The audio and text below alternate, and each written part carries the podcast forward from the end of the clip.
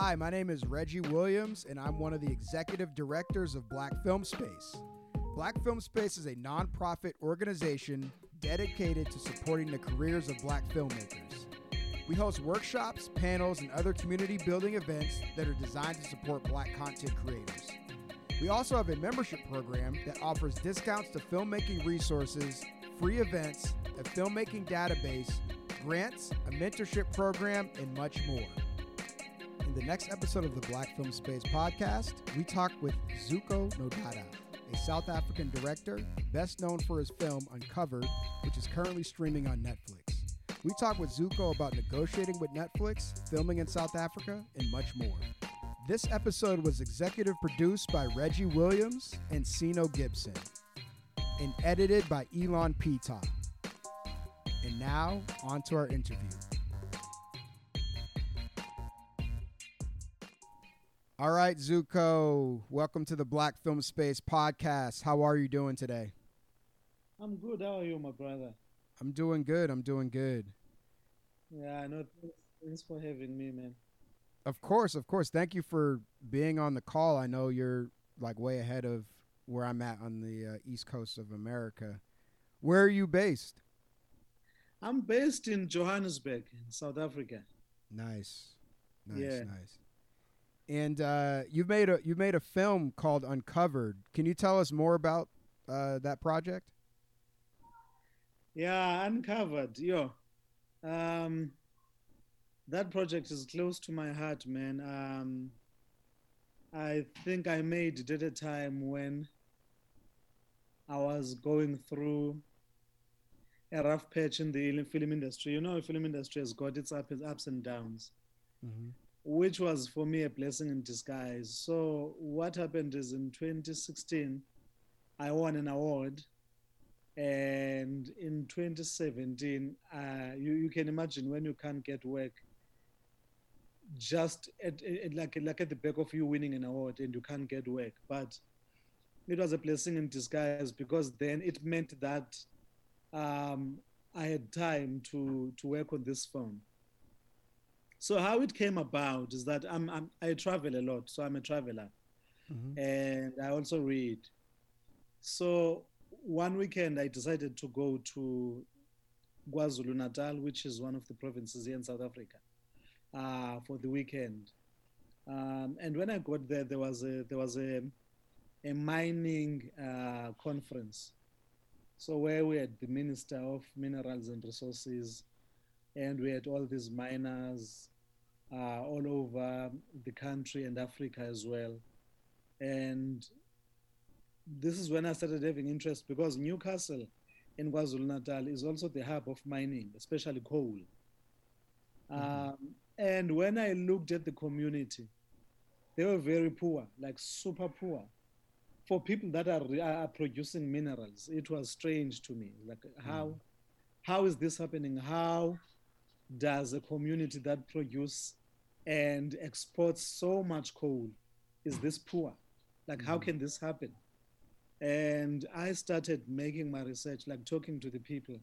And I realized that the conditions they're living in are so bad, man. Even the, the, the, the mine. You know, when you finish mining, you have to rehabilitate the land and close those open pits and stuff.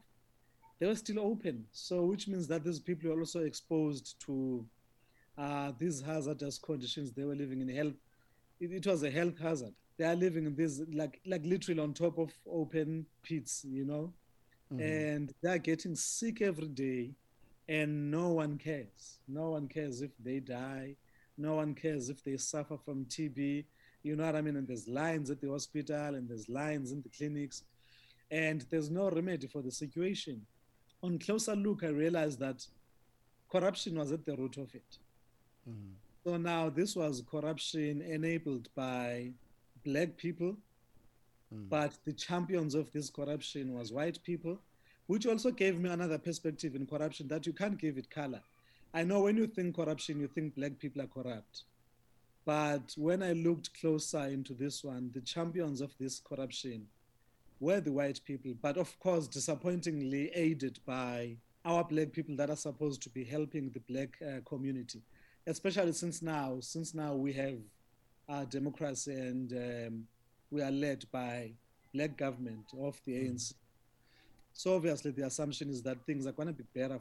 That is when I started digging and realized that bigger companies, you know, are taking this coal and exporting it uh, at inflated prices. And these are our problems as well that contribute to also load shedding. You know, last week mm. we were supposed to do an interview. I couldn't because there was no electricity.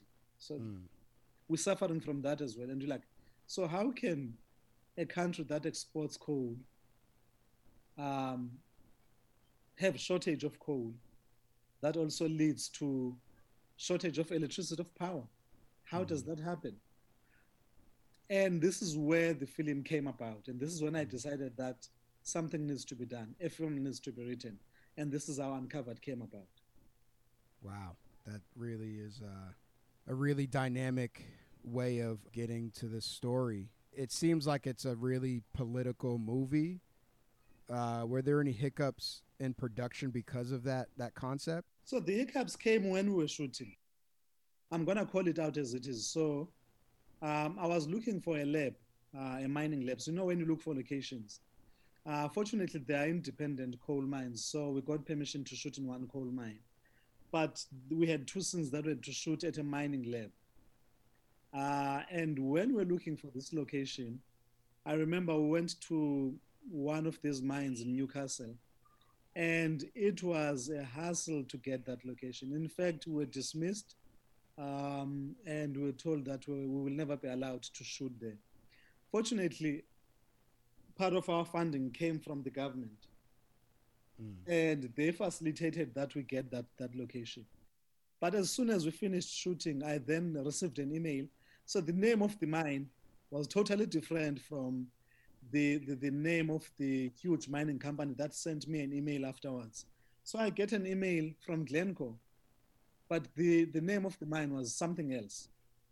And the name of the lab was something else. But now when we're done shooting, then the email comes from someone who works for, for, for, for Glencore. And they're demanding to, to see the footage which gave me another perspective that this thing is bigger than we think. You might think that we are doing something on a smaller scale, but this might just be a threat on a bigger scale. Mm.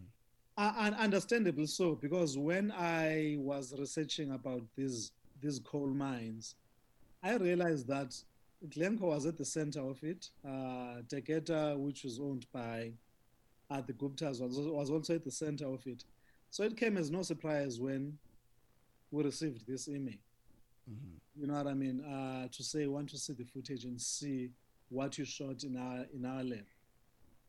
So now we had to cut these scenes and send to someone who didn't even know because my thing was if we don't do this, it might sabotage the film. Mm-hmm.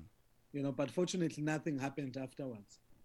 Nice. But that that was just one of the things that were, um, you know, that just raised some some concerns. Yeah. Yes. In regards to research, I mean, pretty much when, when anybody makes a film, even if they know a lot about the subject matter, they should do some sort of research. Mm-hmm. Can you elaborate more on the research process uh, for this project and like what what bases did you feel like you had to cover? So yeah, I did a lot of research for this for this film. Like what was important for me as well was talking to black entrepreneurs that own these coal mines in, in, in, in KwaZulu-Natal and Newcastle. And obviously they tell you stories that are sad because white people are starting to sell these mines to, to, to black people. And what these black uh, business people get is obviously projections. So when you buy something, you look at, at projections to see how much are you going to make over a period of time, let's say maybe over 10 years. How much are you going to make over 10 years? But the mining costs are not disclosed. So now you've got black mm. business people that buy mines at no profit when they start mining. Because when you start mining, you realize that the mining costs are, are more than they exceed what you would have made over a period of 10 years, which, which is very sad. So I had to speak to a lot of them and obviously I had to also speak to there's a there's an intelligent guy here. He has a radio show Um, he's an accountant as well. He's into politics. His name is Khaya Sithole. So I had to sit down with him as well, and he had to lead me to the right direction in terms of this research. And you know, I mean, if if I, if I had enough money, the, the film would have been bigger, or it would have even been a series, because then the research I made was just leading me all over the world. You know, where you were like, oh, okay, so this monopoly is not just killing South Africa; it is killing a lot of other African countries, mm. and it would take you from South Africa to someone who studied at Wits University, uh, lead you all the way back to, in fact, back to the US, to the King of Oil, mm. and that leads you to Switzerland, and that takes you to Zambia in the copper mines, and you just see that okay, this uh, thread it's a it's a common thread that is very unfortunate and very cruel and very um, hindering and contributing to the situation of a lot of African countries, you know, the situation mm-hmm. we find ourselves in. Mm-hmm. So yeah, a lot of research had to be made for us to to be as close as as we can get to the truth. Yeah. So what's the difference between your work ethic and, and hustle when you shoot an independent film compared to when you have uh, set funding? So obviously, with independent filmmaking, you know, the funding is is is, is never enough. Mm-hmm. Uh, that's one of the biggest problems. So we, we we you know when I shot Uncovered, the situation was not bad as it is now. Uh, it was sort of easier to get the rebates um, from the DTI, Department of Trade and Industry, but obviously, uh, I always say black filmmakers are not trust fund babies. So you mm-hmm. need to work hard to raise each and every cent for the film. But obviously, it, it also requires a lot of discipline um, from you as a producer director because you can't afford to, to lose a day. You can't afford to lose an hour, to lose, you know I mean? You, you can't lose time. Every time is precious, you know I mean? In an hour when the camera is not rolling, does not help you as a producer to get closer to the product that you want. Mm-hmm. Because there's no backup. Uh, just to put it bluntly, you are on your own. So it needs you to be a disciplined person. Um, and it helps that you also apply the same discipline to work that is commissioned or to work that even, even when we are hired by companies that that can easily raise these funds you know mm. So, but but the level of discipline needs to be to be high, and the level of preparation needs to be on another level. Uh, because uh, you know this, Reggie, if you don't prepare, uh, you will encounter problems on set that you will never be able to deal with. Yeah. So your prep work needs to be on point as well. So it went to a point where even before I started pre-production, I had to find locations myself because that meant saving time, saving money, but also getting the right locations without second guessing someone. You know, when you have a scout, you need about three or four options and then you choose one option or whatever. But mm-hmm. in this case, because I would wake up at three in the morning and drive for like three hours. Wow. When I find the right location, I would know there and there that this is the right location and lock it off immediately. Make sure that I secure it. So that's the level of discipline that was required. So every day for like three weeks, I would wake up at three in the morning, go to bed at 11 p.m. You know, making sure that I find the right locations and I negotiate the, the, the, the rates for those locations mm-hmm. and have my paperwork up front even before I go and shoot. And then I, I, I sort of decided to work backwards like the way we normally do here in South Africa. So on the first day of pre-production, I took all the HODs on a location recce so that when they read, when they prep now, so I said to them, read scripts before we start pre-production. So that now when they prep, everyone has seen the location. So now you're prepping, having an idea of where this scene is going to be shot and what it is going to require. So our technical meeting as well, and our script meeting, and our prep work with the scripting started even before we had to purchase anything, even before art department started sourcing, wardrobe started sourcing, makeup started working. So we had sat around the table and read the script and broke it down in every way, like technically as well, scene by scene, to say this scene requires this. As you have seen the location, this is where we're going to shoot, this is what we need. So by the time we started prepping over the four weeks, everyone had seen the locations, which helped uh, in a great way, you know. Mm-hmm. So yeah, we had also to change the way that we approach um, the process. Yeah. So that we make sure that we, when we shoot, we maximize and economize at the same time. Got you. H- how long did it take for you to shoot? It took us four weeks to shoot. Okay. So our, our prep work was four weeks. Our shooting time was four weeks. Um, yeah. And our post took a bit longer. I think it was 12 weeks. Yeah. Okay. That's pretty quick. That's not, that's not bad. Yeah. And was it all uh, government funded? In our case, yes, it was all government funded. So the National Film, uh, Film and Video Foundation falls under government. Uh, the KwaZulu Natal Film Commission uh, falls under government. We had uh, tourism as well, which falls under government, and we had the DTI. So fortunately for us, the entire structure was government structure, which which helped a lot mm-hmm. Mm, because it, it, then eased the pressure in terms of in terms of breaking even. You know, I mean, it's so difficult in South Africa to break even, especially in cinema. It's difficult to break in. You said you said to to break even to to make your money. Oh yeah, yes. Now, as soon as you finished post production, what was the next step that you took? The good thing is, at least before we started shooting, I had an idea of where I wanted to take the film. So one of the decisions I made before shooting was that I was gonna uh, make an independent film and do my own distribution, like independent distribution as well, which is not uh, mm-hmm. what a lot of people would prefer to do, especially in South Africa. So I had plans already. I, I had spoken to Ster-Kinekor this side um, on my personal capacity. I had approached uh, Nu Metro as well. I had approached the SABC, which is the public broadcaster. And the only thing I needed was help from a local sales agent with the Netflix deal and Canal Plus, which is a French channel, and the airlines. So there was there was a bit of work done before we started shooting. So all we had to ensure we did was to shoot a very decent film that is easy to sell. Otherwise, the conversations had already happened, and, and fortunately, the people are just waiting for the film.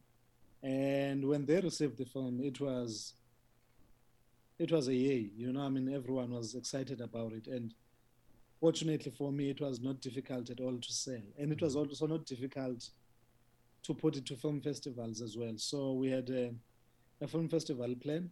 Obviously, some will reject you depending on what they are looking for. But I think we had a decent run in film festivals, uh, mm-hmm. especially in the US. I mean, we received a lot of love in the US.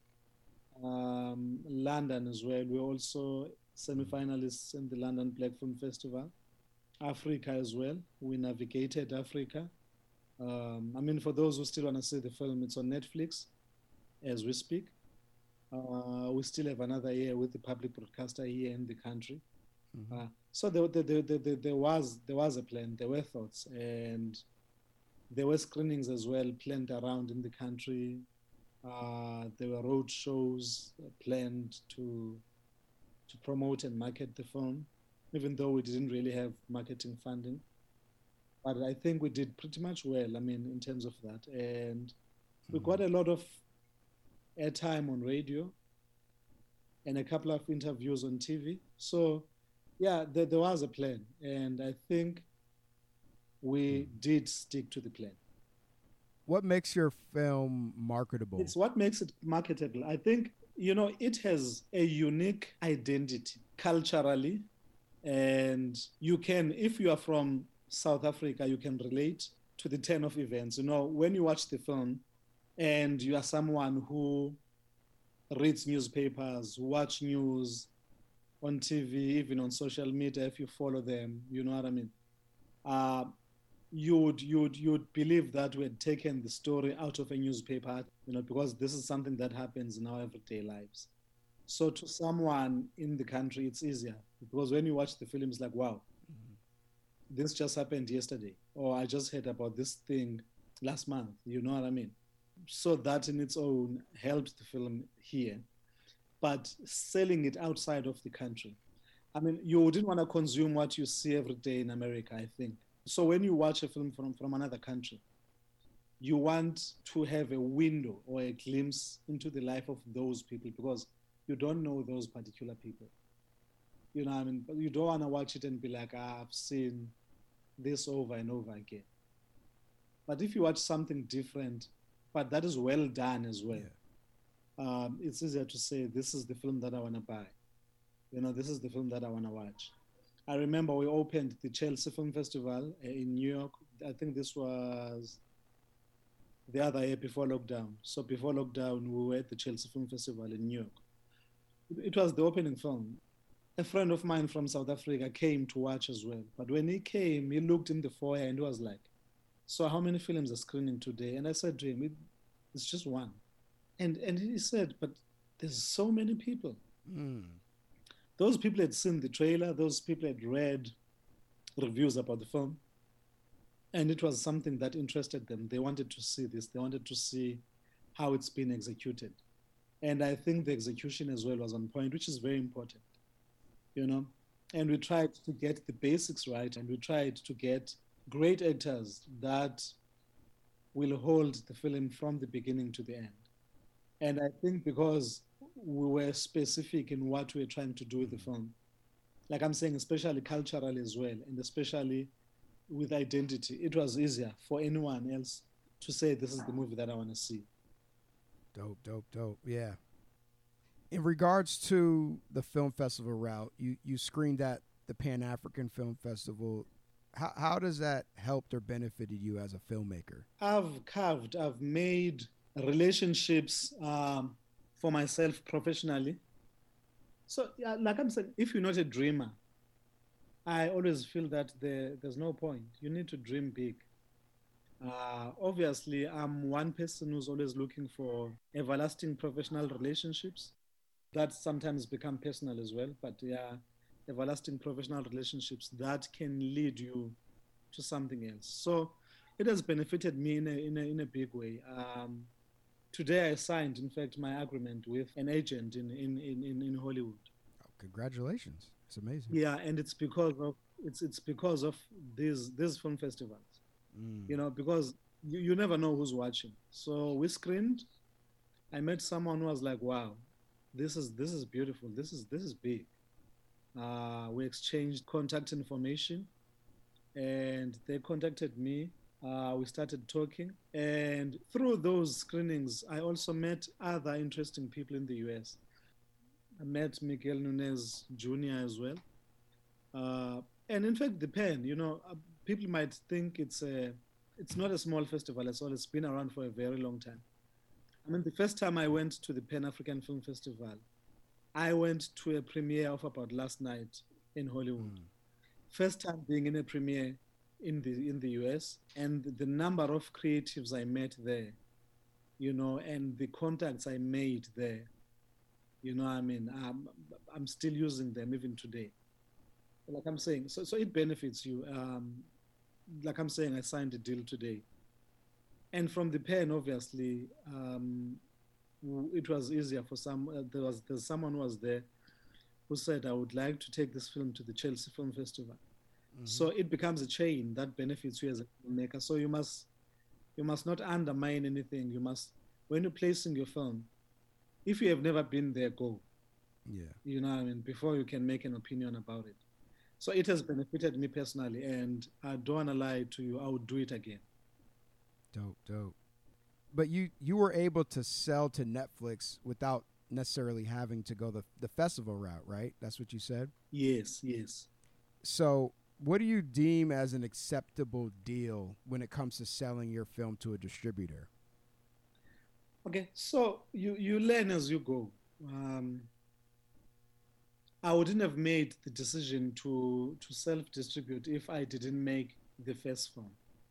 So I made my first film um, in 2014, released it, titled Between Friends. Obviously, gave it to a distributor. Um, and the technicalities there are so, they work against you as a producer and as a filmmaker. And you don't really see the money. That is why it was easy for me now to say, with this one, I want to do it differently. But mm. obviously, so there's a difference with a pre-sale. Pre-sale means that you are desperate to get money to shoot your film now. You can't shoot it without the pre-sale. So that money will always be fixed and will always be little. Mm-hmm. But licensing works to ad- uh, your advantage because now you're selling a product. And if you know that the product is good and you're confident, then you can name the price and you can start negotiating from there. Mm. But with pre-sale, this has never been shot, uh, has not been shot yet. What you have is a script, and you have a budget. And if you have a shortfall, these people can only give you the, the shortfall, which works against you, and then they take the film. Mm. And you've you've already used that money, so it means that you're not getting anything in return. But once you shoot package finish, and you are confident that you've got a big product, then you can negotiate. Mm-hmm. For instance, in, in terms of rents, for one year, I think here in South Africa with the public broadcaster, we get a, we got a very good deal. It was around 1.2 million rands. Mm-hmm. That's that's that's very good money. I mm-hmm. think it's in, in, dollars. I think that's 120,000 US dollars. Oh, nice. Yeah. So that's what we got. With Netflix, it was our first time dealing with them. We took a deal for 60,000 US dollars. Mm-hmm. But the upside of that is that now we're negotiating with them for a film we haven't shot yet. Mm. But that is going well because they've they've seen our work, they've screened it, and they love it. And the way it was received as well on Netflix was good. Mm-hmm. So now that puts you in a better position when you negotiate again for the new film. So I haven't even started shooting this one, but it has been put on their slate, uh, which puts us in a better position. So nice. situations are always not the same. So you weigh your options. Sometimes you say, I'll take this um, for these reasons. But sometimes you can say, nah, I don't want to. Uh, and you can keep moving. You can keep, you know, I mean, we, we have um, pay TV here but for obvious reasons, we opted for Netflix because of the exposure and the legs the film is going to receive. I mean, people in the US have seen the film from Netflix. Mm-hmm. Uh, friends in Belgium have watched the film. People in Africa have seen the film. So a lot of people now have seen the film because it was on Netflix. Yeah. If we had sold it to a pay TV in the country, it would mean that only people in South Africa would have seen the film. Mm-hmm. But now there's a lot of people that have seen it and it's it, again it opens the doors for you yeah for that second deal yeah. so you're saying that i mean i know every situation is different but you would recommend that filmmakers wait until their film is finished before negotiating as opposed to doing it before they shoot. Exactly. Okay. When when you finish your product you've got an upper hand. Yeah. Yeah you've got an upper hand. Gotcha gotcha. I mean you're selling me on this you know? I think film festivals are cool but it is a long process, you know. Um, but yeah, I mean, the fact that you don't know who's watching you in a good way, and like you said, it can. It, there's like a snowball effect. You get into one festival, then you get into the next, and and the whole Netflix thing is is so dope that people from all around the world can watch your film, and you can get exposure that you know 15 years ago wasn't really possible. Yeah. Um, because sometimes I'm like, sometimes I feel like I have a, a you know a love hate relationship with Netflix because there's so much content on there. It's like how does one weed through, you know, and how does one know what are the you know the better films or the better TV shows to watch? But um, you know the fact that you know people from America were able to watch your film in Belgium and and you're able to to work on on another project with them, I think speaks to how valuable the uh, streaming, you know, model is. Yes, yes, no, it is. But also, like I'm saying, you you must also be prepared to to get dirty, like in terms of, of working hard. Mhm. If you're doing it independently, you, you you can't sleep because that is your money. Yeah. You know, what I mean, so you just need to keep working hard. Yeah. Uh, one of the things we did with with Tandega was getting a group of influencers, put them together, and start working. Um, I remember on the day of us streaming on Netflix, we're, we're trending uh, on Twitter because everyone just started talking about the film and everyone then wanted to see the film. So you also need to look at every way that can help the film, Mhm. you know, in terms of marketing. I, I believe we worked hard you know, to make sure that people watch the film. And what we did as well. So even even WhatsApp messages to, to the people that you know. Mhm. I've Mhm. got friends in the US that come from South Africa that were also willing to tell other people in the US. I remember when I went to the when we went to the Pan African Film Festival, they put us in a WhatsApp group that has got all the South Africans, and we joined uh, a Facebook page that has got South Africans living in Los Angeles. Mhm. And when I arrived in America, I remember someone called me and he said to me, uh, The streets are telling me that you guys are here. Mhm. Because now everyone was waiting for us. Our screening was was pegged Nice.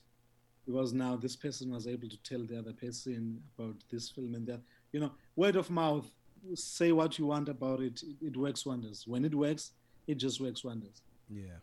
so i mean we're even willing to go that extra mile to talk to friends and say yo please man um, tell whoever you can about this film and if they can come let them come and see it i think that worked wonders for us as well Mm, nice.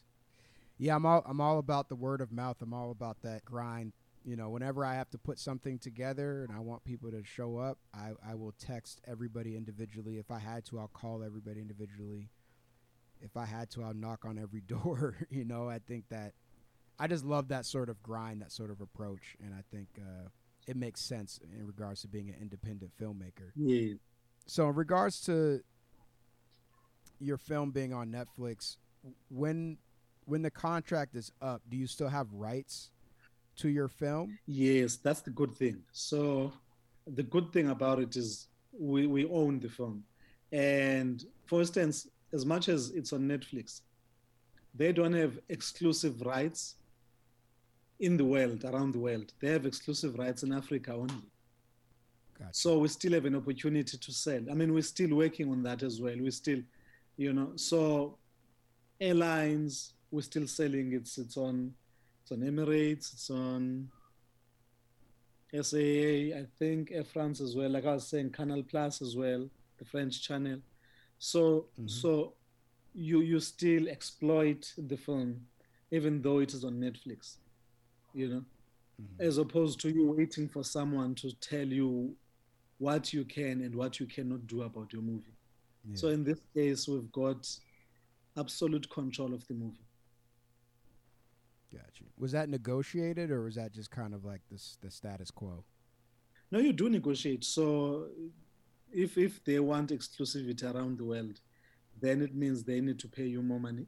Yeah. So it is a negotiation uh, thing. It is a negotiation process that you go through, and you decide what you're giving them. That's why I was saying it's empowering to negotiate when you have the product, because you are able to say, "I'm giving you this product for these territories.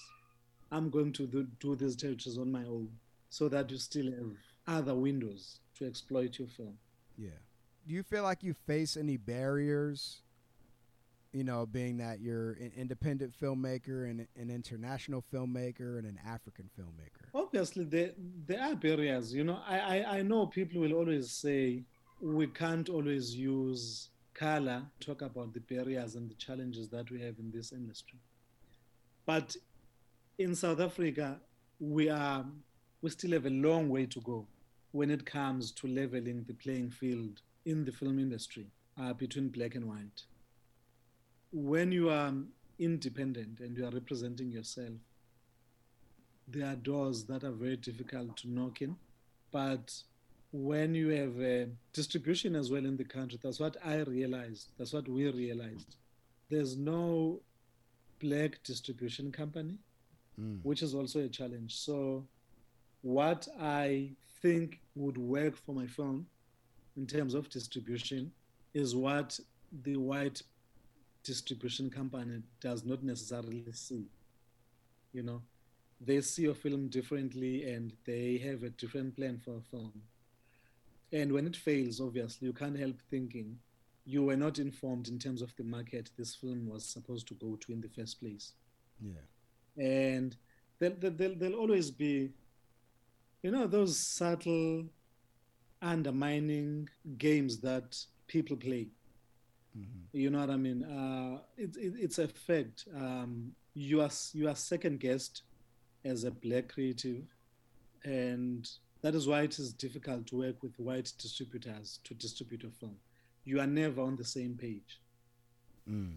You know about what is right for the film. They think they know what is right for the film, but we live in our market. We live with our market. This is the market we see every day. This is the market we interact with every day. Um, so, what is a person that stays in the suburbs, that never go to Soweto a single day over 365 days in a year, that don't know what a person in Soweto consumes or wants to consume? Mm-hmm. So, what are they going to tell you about marketing your film you know, even the choice of cinemas, like when you take your film to the cinema, mm-hmm. even the choice of cinemas they give you, you know, uh, you look at it and you're thinking, hmm, this is not clever. Uh, in South Africa, for instance, you can't take my film to Sandton and not have it screening in Soweto. It's mm-hmm. like you're setting it up for failure from the word go. In Soweto, you're talking about 3 million black people mm-hmm. in that township. In Sandton, the largest population there is your white people that are not interested in this content. Yeah. You know, at all. And if you've got maybe 10% of the black elite, that might or might not go to watch your film. So now you need a distributor that understands those those dynamics, that would sit down with you and say to you, what do you think? What do you want? for your film so that I can help you better. So for me, then it's a discussion. I think it helps the filmmaker. So now what they do is they just give you a list of cinemas that your film is going to screen on. And you look at them and you're like, it doesn't make sense. In terms of demographics, this doesn't make sense.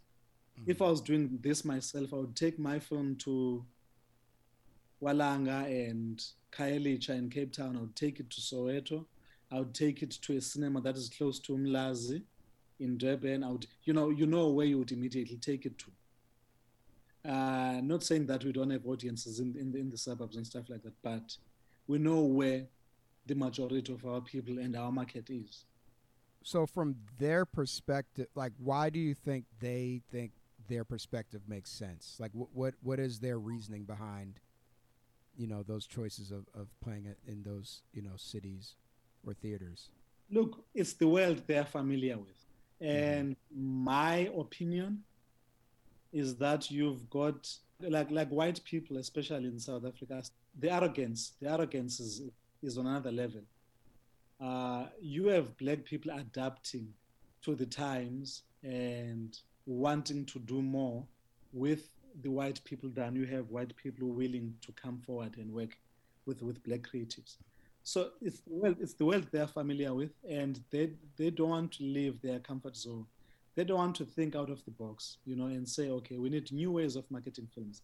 Like I was saying to you, these films never really make money, but as long as they make their money back and they get their percentage, they are happy. So this this works for them. It doesn't work for us.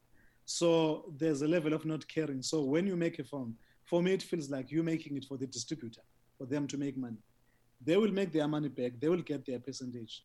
For instance, if you shoot a, a 600,000 US dollars uh, budget movie and they give you $5,000 for marketing and distribution, you don't get it in hand. They tell you that this is the money we're giving you for marketing. Obviously, when they take it to these cinemas, They will make that money back and they will sell to pay TV. They'll get their commission, which is their percentage. Um, and you end up paying uh, for a statement that you don't even you're not even sure how it worked out. So you, they just send you the statement. So for them they don't care because they will make their money.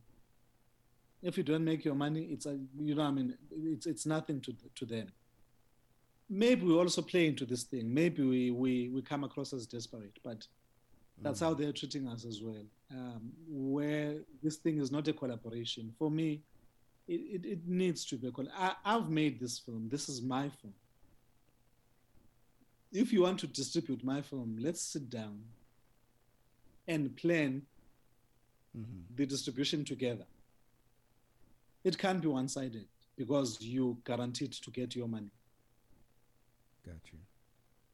What do you think can can change the status quo and you know where do you see like the future of uh, filmmaking in South Africa? Look, I, I believe what we started needs to carry on. Because I'm not going to lie to you, as much as we didn't make a lot of money, I think we're one of the few black producers that made money from a film through independent distribution. Um, I think we're at a point where we need to work against the system and and find new ways of making films, new ways of distribution, um, new ways of interacting with our consumers and sell our films to the people. You, yeah. So it doesn't help um, sitting and hoping. I think we've been hoping for too long. Mm-hmm. It, it's time we just get together and just do what needs to be done. You know, as long as there are people that are willing to, to buy. What is working for us now in South Africa, and I think that we need to exploit as long as it's still working for us until it stops working. You know, I don't know how many companies now have content on Netflix. And what has been happening is that Netflix has been investing in these projects, which means now that these independent filmmakers have been making money without taking their movies to the cinema, without taking their movies to these distributors. So they've been seeing cash, they've been making money. So it's about time that we just get together make proper films. Um, I always say that as black people, we our background is not a good one in terms of having capital backing or whatever. Mm, ownership. Yes. So we can't be scared of something that we know. You know, I mean, like we just need to collaborate and like i'm saying just break these barriers and just break these you know conventions and just and just make movies and sell movies and own movies we need to own our own our own content. Yeah, I mean, I'm I'm all for it. I'm all for like direct to consumer sort of business model. It's just it just seems so hard to cut through because there's so much content nowadays. Um, you know, people are being pulled a thousand different ways, whether it's through a movie, a TV show, social media. And then if you like you know, your film has the Netflix stamp. So your film has, even if nobody sees the trailer, there's a certain cachet and a certain credibility that your film has. But if you were to go direct to consumer, it might be harder to get people to pay attention to you and to and to give you the credibility, even though it's the same exact film. Yeah, I agree with you. I mean, um, it's it sort of feels like you you need something to validate you. so I think I think you have a good point. Yeah. Yeah. But it doesn't mean that we we cannot try, you know. Yeah. I made my first yeah, my first independent film in 2009. So we shot it and we took it straight to DVD. Um, DVDs were mm-hmm. still uh, popular then; they were still making money. Mm-hmm. It was amazing. Like the number of people that had seen the film, that had bought the film, was amazing. Uh, so my thing is, we just need to keep trying. We just need to keep finding and knocking in all these doors, and see what works. You will find what works. Yeah. You know. But if we fold our arms and not do anything, we will never know. you know, if you don't jump, you will never know. You will Yeah. you will keep wondering how it would have been. Mhm. Yeah. I know you have to go pretty soon. I'm I'm really curious, you know, pre-pandemic, what what was the cinema culture like in South Africa? Like, are lots of people going to the cinema out there? Uh, you know, is it is it a booming industry, a dying industry? Because here in America, even before the pandemic, it's kind of a slowly dying industry, and there are you know people that are you know cinephiles or in the studios are trying to figure out how to keep it afloat. And now that the pandemic has hit it's really on uh you know on thin ice. And i i, I do think there will be a market here for cinema i don't know what it's going to look like but um i'm just curious to know what it's like in south africa where do you think it's heading No, it's bad. It's it's it's it's it, it, it's not looking good at all. I mean, pre-pandemic, it was not looking good anyway. Uh, remember, you in South Africa, you've got an audience that consumes more American content, and the truth is, we are miles behind uh, the US uh, for a number of reasons, including budgets. So it, it was working against us even before the, this pandemic hit. Uh, and I, I don't see us recovering. So that is why I'm saying our hope for now is selling directly to um, channels like Netflix, to pay TV here, to um, public broadcasters. Um, no, like right now, no one goes to cinema. If there is, it's a few people, like very few. mm-hmm. Um, the Because the only pandemic. South African, even before it was bad, like before the pandemic. Before the pandemic, the only person who was making a lot of money in cinema was uh, this white guy called Leon Schuster. Other than that, no one, like I was saying to you, no one really breaks even in South Africa. No one can look at you and say, as a producer, I've made money in cinema. We tried to figure it out until until the pandemic hit, and I think it's going to be difficult now to to bounce back and make it work. Yeah Uh, Ster-Kinekor has opened. Nu Metro hasn't opened as yet. Uh, even though Stay has opened, I think they've opened a few sites um, because no one really goes, you know, to watch these films. So that's why I was saying to you even earlier, we just need new ways of distribution. We can't rely on cinema because it has never made Yeah. money for us. Got you, got you. Okay, well, I'm gonna cross my fingers and hope that there's still some sort of market. if I when and if I go to South Africa one day, I'd like to go go to the cinema. So I'm still I'm still gonna blindly uh, have hope. um, but before I let you go, is there anything else that you want to tell our audience, our community of filmmakers, black filmmakers? And uh, black filmmakers, like you know, it's it's it's very difficult to be a black filmmaker. I think every black filmmaker is aware of that. We don't need to keep reminding each other about that.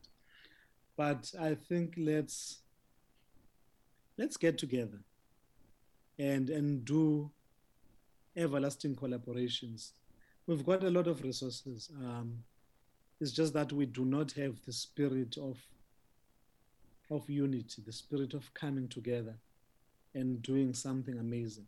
You know, with the studios, for instance, in the US, uh, you would have three or four studios coming in and putting in money for for a bigger picture, you know, and making sure that picture is, is a success. Here in South Africa, and I think it's, it's it's a common thing all over the world. I don't know what happens when we're supposed to collaborate as black people. Uh, for instance, you've got black creatives here that have got equipment to shoot world class films. You've got actors that are sitting at home not acting, but they are very talented. You've got directors that are sitting at home not working, but they are very talented. And I'm saying there's nothing stopping us from just getting together and shooting amazing projects.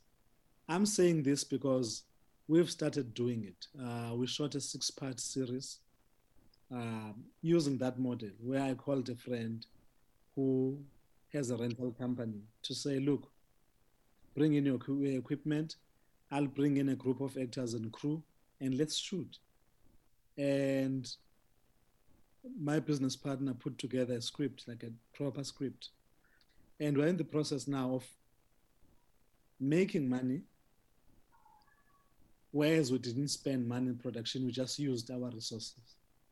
So now we we we we we're selling that that six part series, and that might open more doors for us. You know, it might have a second season, or it might have a longer run in in, in, in, I mean when they recommission it. Mm-hmm. And it means that now we own it. So you've got a group of filmmakers that are owning a drama series. We wouldn't own it if we didn't come together, mm-hmm. made a decision to go out there and shoot, and just and just shoot because the truth is we are sitting at home twitching our thumbs our thumbs and not and not doing anything. Why can't we just come together and shoot? Yeah. Put together all our resources and just keep working. We just need to keep working. Because you know when you keep working you're also training your your film muscle. When an opportunity comes uh, you are ready. Yeah. you've been practicing you've been doing this thing. You've been sharpening your skill uh, so we just need to keep getting ready, ready ourselves, so that when bigger opportunities come, we we are in a in a, in a good space to to exploit. Yeah, got to stay ready. All right, thank yes. you, Zuko. Appreciate it. Thank you so much, my brother. You I must come to South to. Africa. I definitely want to. Yeah, you just let me know when you come um, yeah, we will make sure that you are awesome. comfortable this side. Yeah, I'm gonna I'm gonna check out your film. This is a this is a great interview, and uh, I learned a lot. I'm gonna apply a lot of these uh, negotiation tactics to my own my own projects. So very much appreciated, and enjoy your evening. Thank you so much, Reggie. I'll I'll keep in touch. Thanks for listening to the Black Film Space podcast. If you're interested in attending our events, becoming a member, or donating to our mission, please visit us at blackfilmspace.com. Also, follow us on Instagram, Twitter, and Facebook at Black Film Space. Subscribe to our email list and podcast. All right, peace out, and see you soon.